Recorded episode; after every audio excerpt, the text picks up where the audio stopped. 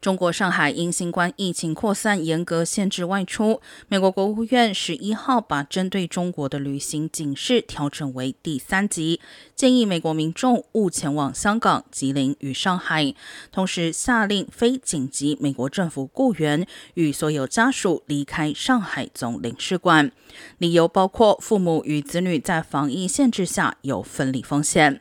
而日本政府方面十三号表示，目前没有讨论是否要撤出日本驻上海总领事馆人员，总领事馆将关注后续情况，全力协助当地日本人。